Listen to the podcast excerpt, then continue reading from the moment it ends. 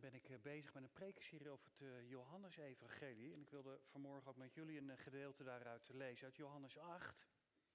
Daarvan de eerste 11 vers, Johannes 8, vers 1 tot en met 11.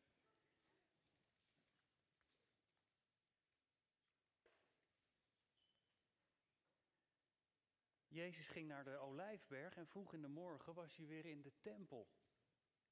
Het hele volk kwam naar Jezus toe. Jezus ging zitten en gaf hun onderricht. Toen brachten de schriftgeleerden en fariseeën een vrouw bij hem die op overspel betrapt was. Ze zette haar in het midden en zeiden tegen Jezus, meester, deze vrouw is op heterdaad betrapt toen ze overspel pleegde. Mozes draagt ons op in de wet om zulke vrouwen te stenigen. Wat vindt u daarvan? Dit zeiden ze om Jezus op de proef te stellen, om te zien of ze hem konden aanklagen. Jezus bukte zich en schreef met zijn vinger op de grond. Toen ze bleven aandringen, richtte hij zich op en zei: Wie van jullie zonder zonde is, laat die als eerste een steen naar haar werpen. Jezus bukte zich weer en schreef op de grond. Toen ze dat hoorden, gingen ze weg. Eén voor één. De oudsten het eerst. En ze lieten Jezus alleen met de vrouw die in het midden stond. Jezus richtte zich op en vroeg haar: Waar zijn ze? Heeft niemand u veroordeeld? Niemand, Heer, zei ze. Ik veroordeel u ook niet, zei Jezus. Ga naar huis en zondig vanaf nu niet meer. Zover het stukje dat we met elkaar willen lezen. Straks na de uitleg dan zingen we met elkaar Psalm 51. Was mij witter dan sneeuw.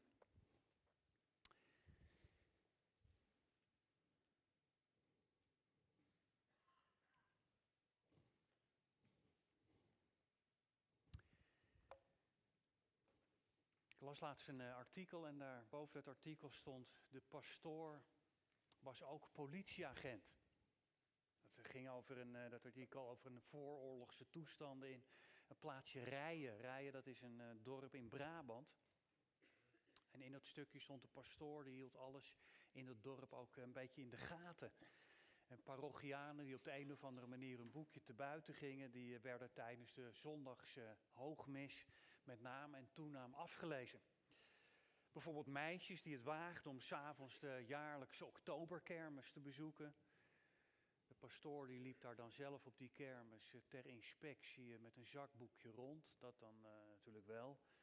En dat deed hij om de namen van degene die weigerde om zijn bevelen op te volgen te noteren.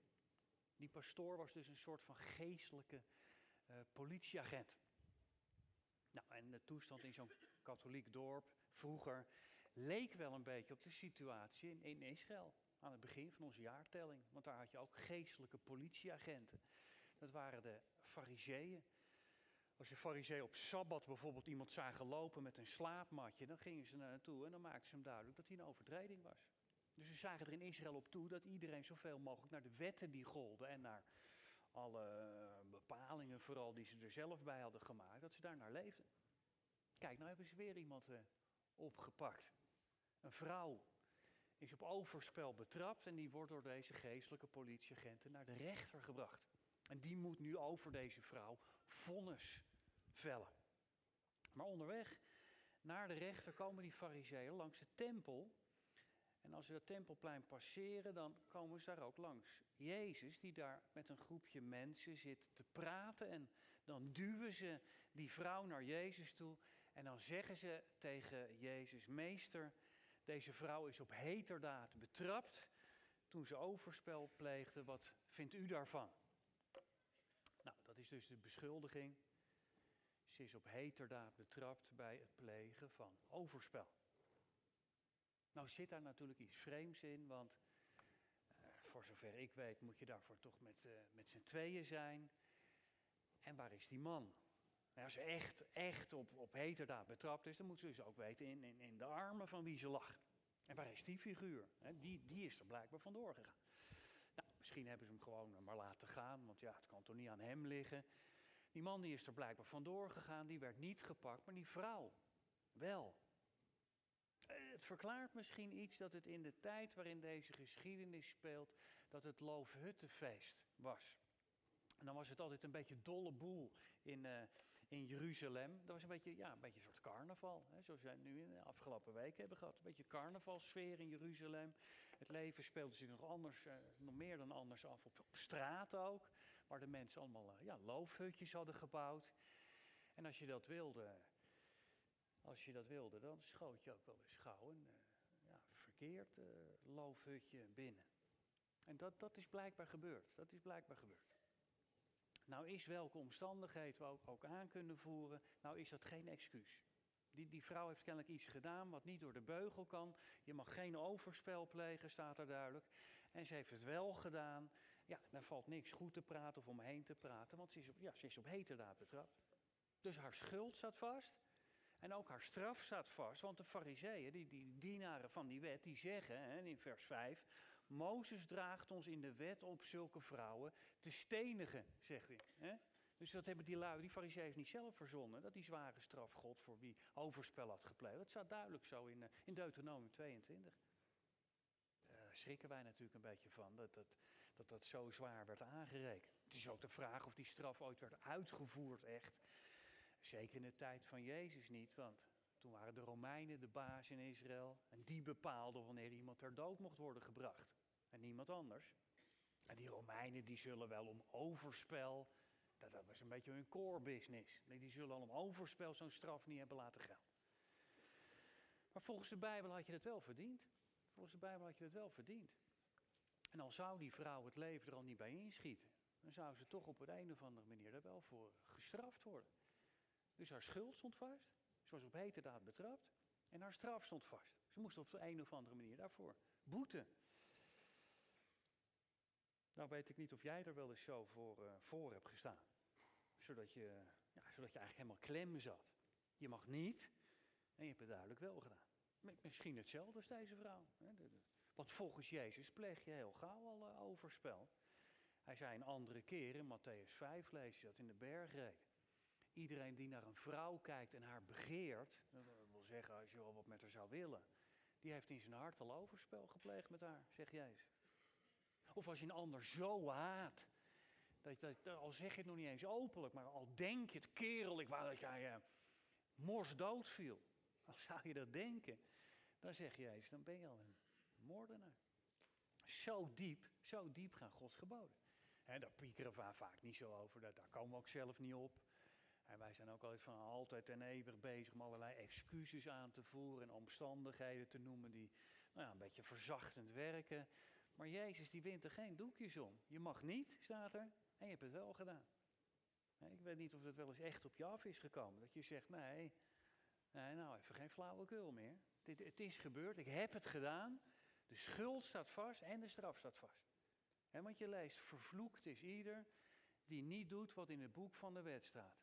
En dat staat zo twee keer in de Bijbel. In Deuteronomie 27, Oude Testament. Maar het staat ook in Galaten 3, in het Nieuwe Testament. Nou, Jezus die heeft dus een keer een vijgenboom vervloekt. En toen ze daar een taartje later langs kwamen, langs die boom, was die, was die boom helemaal verdord. Nou, dat, dat is vervloekt. Dat, dat je jezelf onmogelijk hebt gemaakt bij God, dat er geen, dat er geen toekomst is. De schuld staat vast. Je mag niet. Je hebt het wel gedaan en de straf staat vast. Vervloekt. En, hoe moet dat nu? U dan, wat zegt u ervan? Vragen aan Jezus. Rembrandt die heeft uh, dit tafereel uitgebeeld. En dan zie je die vrouw, die zit, die zit gehurkt. En dan staan er bij Jezus mensen met een, met een soort mijter. Hè, de, de, degene naast Jezus, het hoofd van de fariseeën, die wijst dan inderdaad met zijn hand naar die vrouw op heterdaad betrapt. En dan kijkt hij naar Jezus en zegt, wat, vindt u er nou van? Wat zegt, u ervan? Waarom wilden ze het eigenlijk weten van Jezus? Wat Jezus ervan denkt? Nou, het staat erbij. Ze willen hem op de proef stellen. Ze willen Jezus in de, in de val laten lopen. Die fariseeën die ergeren zich al zo lang aan die Jezus. Dat het voor hen vaststaat dat die man weg moet. Alleen ja, hoe? Ze moeten iets vinden waar ze hem op kunnen pakken. Waarop ze hem kunnen aanklagen en op kunnen bergen. Het is dus eigenlijk zo dat die fariseeën die vrouw misbruiken voor hun gemene gedachten. Ze brengen haar alleen maar bij Jezus in de hoop dat hij iets zal zeggen waarop ze hem kunnen pakken. En die kans is erg groot, want wat hij zegt is altijd fout. Wat hij zegt is altijd fout. Als hij zal zeggen, ja, stenige steen. Ja, nee, maar uh, kom op, dat vind je mij een beetje al te dol. Dan zeggen ze, oh, u, u denkt er dus anders over dan onze grote meester en leraar Mozes. Uh, u, u, leert dus overtredingen van de wet. U bent een gevaar voor ons volk. Als hij zal zeggen, ja jongens, ja, dat is niet anders. Stenig, ja, dat is... Uh, zegt ja, u, mag, u zegt iets wat, wat een Romein helemaal niet mag. Het zal altijd fout zijn wat Jezus zegt. Dus die bedoelingen van die fariseeën, die zijn heel onzuiver. Maar toch moeten we zeggen dat ze die vrouw de allerbeste dienst hebben bewezen die ze haar maar kunnen bewijzen. Want ze hebben die vrouw bij Jezus gebracht. Bij wie kan een schuldig mens die vastgelopen is, die klem zit, de schuld staat vast, straf staat vast. Waar kan een schuldig mens beter zijn dan bij hem? U dan, wat zegt u? Ja, wat zal Jezus zeggen? Van jou en van mij? Maar Jezus staat er dan letterlijk. Dat vind ik zo mooi. Maar Jezus staat er. Dus dat luidt een tegenstelling. Dus Jezus zal iets anders zeggen dan die dienaren van de wet die alleen maar de schuld vaststellen en de straf vaststellen. Maar dan staat er niet dat Jezus zegt tegen die fariseeërs, jongens doe niet zo pietluttig, het is carnaval, jullie weten toch zelf, het is een beetje een dolle boel en ach iedereen maakt wel eens een, laat ze teruggaan, laat ze het goed maken en daarmee basta. Nee, aan het eind van het verhaal lees je dat Jezus tegen die vrouw zegt, zondig vanaf nu niet meer. Dat betekent dus, dat, is niet goed. Zo, zo denkt Jezus er ook over. Dus Jezus doet van de schuld niks af. En hij doet ook van de straf niks af. Nee. Want hij zegt tegen die fariseeërs, stenigen, oké, ga je gang. Wie van jullie zonder zonde is, mag de eerste steen gaan. Ja, en wie had er toen op moeten staan? Wie had er toen op moeten staan? Wie had die eerste steen moeten gooien? Wie was er in heel dat gezelschap daar de enige zonder zonde? Ja, dat, dat was Jezus. Maar in plaats van dat hij overend komt en stenen zoekt, in plaats daarvan bukt hij zich.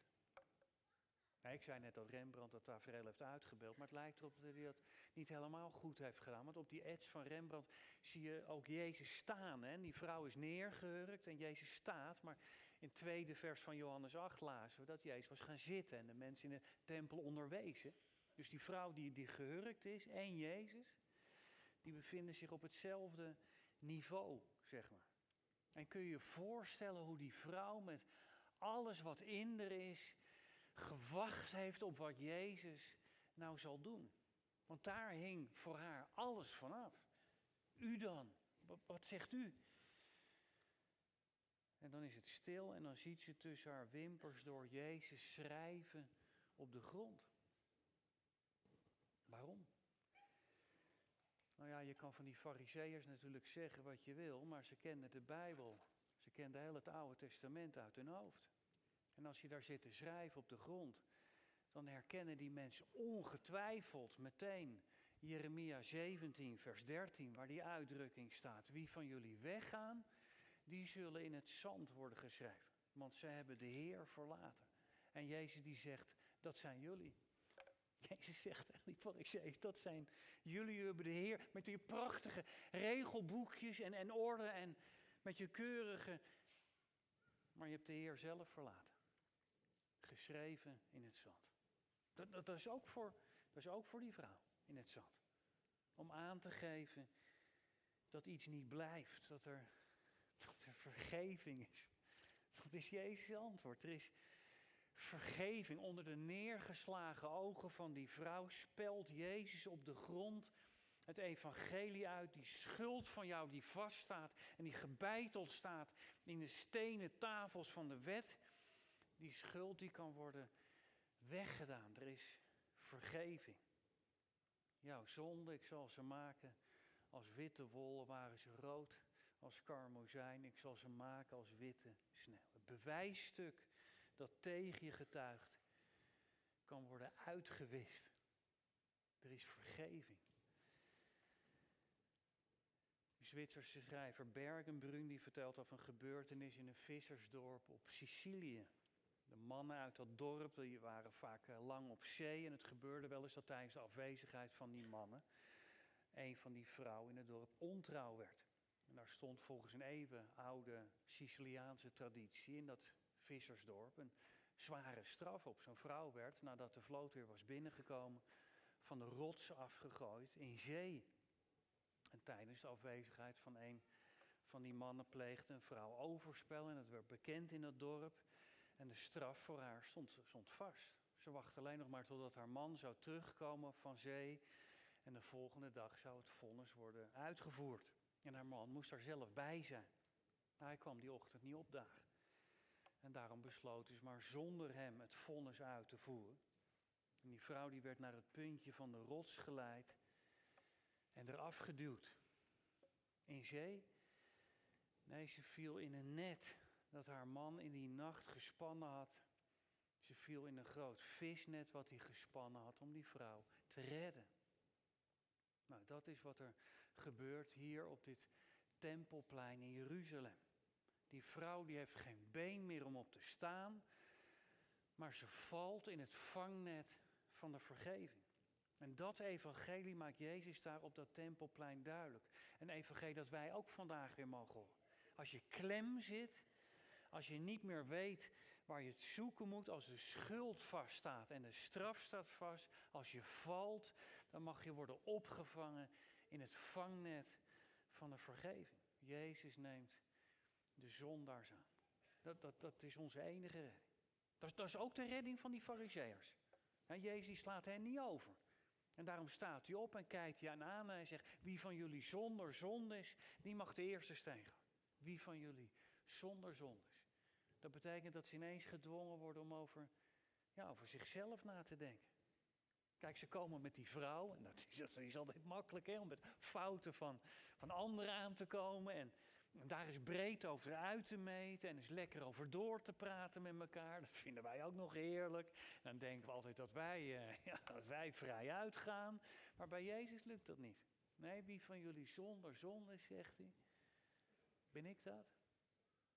Ik die weet dat als je een vrouw aankijkt om haar te begeren, je al overspel hebt gepleegd. Ik die weet dat je een ander, als je een ander zo haat dat je hem wegwenst, dat je dan een moordenaar bent geworden. En ineens, ineens herinnert een van die fariseërs zich dat hij nog een afspraak heeft in de stad. En hij verdwijnt. En langzamerhand verdwijnen ze allemaal. De oudste het eerst, staat er. En iemand heeft dus daarbij de opmerking gemaakt dat ze ook nog beleefd zijn. Na u, na u. Maar weet je waarom dat zo is? Het oudste het eerst gaan. Omdat hoe ouder je wordt, je steeds meer gaat zien wat er mis is in je leven. De oudsten gaan het eerst. En zo blijft Jezus alleen met die vrouw achter. Jezus en die vrouw, de barmhartige en de ellendige. En dan kijkt Jezus om zich heen en dan zegt hij, is er nou, is er nou niemand meer die je veroordeelt? Nee, heer, zegt ze. Dan krijgt die vrouw te horen. Het allergeweldigste wat de mens maar horen kan uit de mond van hem voor wie jij en ik straks moeten verschijnen, krijgt die vrouw te horen: Ik veroordeel jou niet. En dat is het heerlijkste, het geweldigste wat de mens kan weten: dat de hoogste rechter je niet veroordeelt. Ik veroordeel jou niet. Misschien is het je net opgevallen toen je meelas uit, uit de Bijbel dat deze geschiedenis tussen haken staat in de Bijbel. Dat betekent altijd dat er handschriften zijn waarin dit gedeelte niet voorkomt. En mensen die zich daarmee bezighouden, die hebben zich natuurlijk afgevraagd, ja waarom eigenlijk niet? Er zijn twee mogelijkheden. Het hoorde er eerst niet bij, het is er later ingevoegd, of andersom. Het hoorde er eerst gewoon bij, maar het is later weggelaten. En ze denken een beetje aan het laatste. Dit verhaal zou weggelaten zijn omdat het wel eens de indruk zou kunnen wekken dat Jezus het ja, niet al te nauw nam. Het zou een beetje een vrijbrief kunnen zijn om maar een beetje je gang te gaan. Mag je dan nog even herinneren aan die woorden waarmee die geschiedenis eindigt? Jezus zegt, ik veroordeel jou niet, ga naar huis, eh, zondig vanaf nu niet meer. En weet je hoe moeilijk dat is? Michel van der Plas die heeft een gedicht over deze geschiedenis gemaakt waarin hij nadenkt over het vervolg. En Die vrouw is dan netjes getrouwd met iemand die alles vergeven en vergeten heeft. En zelfs een ring voor haar heeft gekocht. En soms, zegt die vrouw dan in dat gedicht, soms kan ik in mijn trouw, eeuwigdurende trouw geloven. Maar soms ook zie ik in een flits die afgezworen man. En, en waar is mijn ring dan? Staat er in dat gedicht. Zondag vanaf nu niet meer. En met die boodschap gaat die vrouw naar huis. En dan is Jezus alleen. Het zal niet lang meer duren of ze vinden iets waarop ze hem wel kunnen pakken. En dan wordt hij voor de rechter gebracht, een hoge priester, en die vraagt aan die rechters, wat vinden jullie? Dan zeggen ze allemaal, hij is dus doodschuldig. En dan wordt hij aan het kruis gehangen en daar betaalt hij ook voor deze schuld. Hij die, die geen zonde heeft gedaan, is voor ons tot zonde gemaakt. En dat begint hier al. Dan moet je eens kijken in het laatste vers van dit hoofdstuk. Want er worden wel stenen opgepakt. Er worden wel stenen opgepakt. Vers 59. Toen raapten ze stenen op om naar Jezus te gooien. Hier, hier al. En als je hem daar ziet hangen aan dat kruis, verscheurd door pijn, dan hoor je het hem weer zeggen. Ik veroordeel jou niet. Zondig vanaf nu niet meer. Ja, Heer, was mij witter dan sneeuw. Laat mij weer juichen, weer dansen in het licht. Laat mij weer leven voor uw aangezicht. Zullen we daarvoor bidden? Heer, dank u wel dat u tussen ons in bent komen staan met uw onderricht. Het onderricht over het onderwijs dat u had, de weg die u wijst. Maar ook de afslagen die wij nemen wanneer wij de mist ingaan. Dat er bij u te vinden is vergeving. Dat u ons kent, dat u weet wie wij zijn. Maar dat u zegt, ik ben de God van genade, van de tweede kans en de derde kans. Ik wil jou opvangen in je val en weer opnieuw beginnen. Heer, de wereld kent geen genade, maar wij mogen bij u opnieuw beginnen. We danken u dat u zo'n God bent. En we weten ook dat het moeilijk is om in uw spoor te gaan. Maar wat heerlijk als we in de vrijheid mogen staan van uw vergeving, van, van uw aanvaarding. Dat u de weg blijft wijzen. En dat u verdriet heeft over afslagen die wij nemen. Maar dat u nooit loslaat wat uw hand is begonnen. Dat u geweldig trouw bent. Heer, wat is het heerlijk om een kind van u te zijn. En dan mogen mensen denken en zeggen wat ze willen. Maar dan weten we ook dat wij een geliefd kind zijn van u. Vader, Zoon en Geest. We prijzen uw naam. Halleluja. Amen.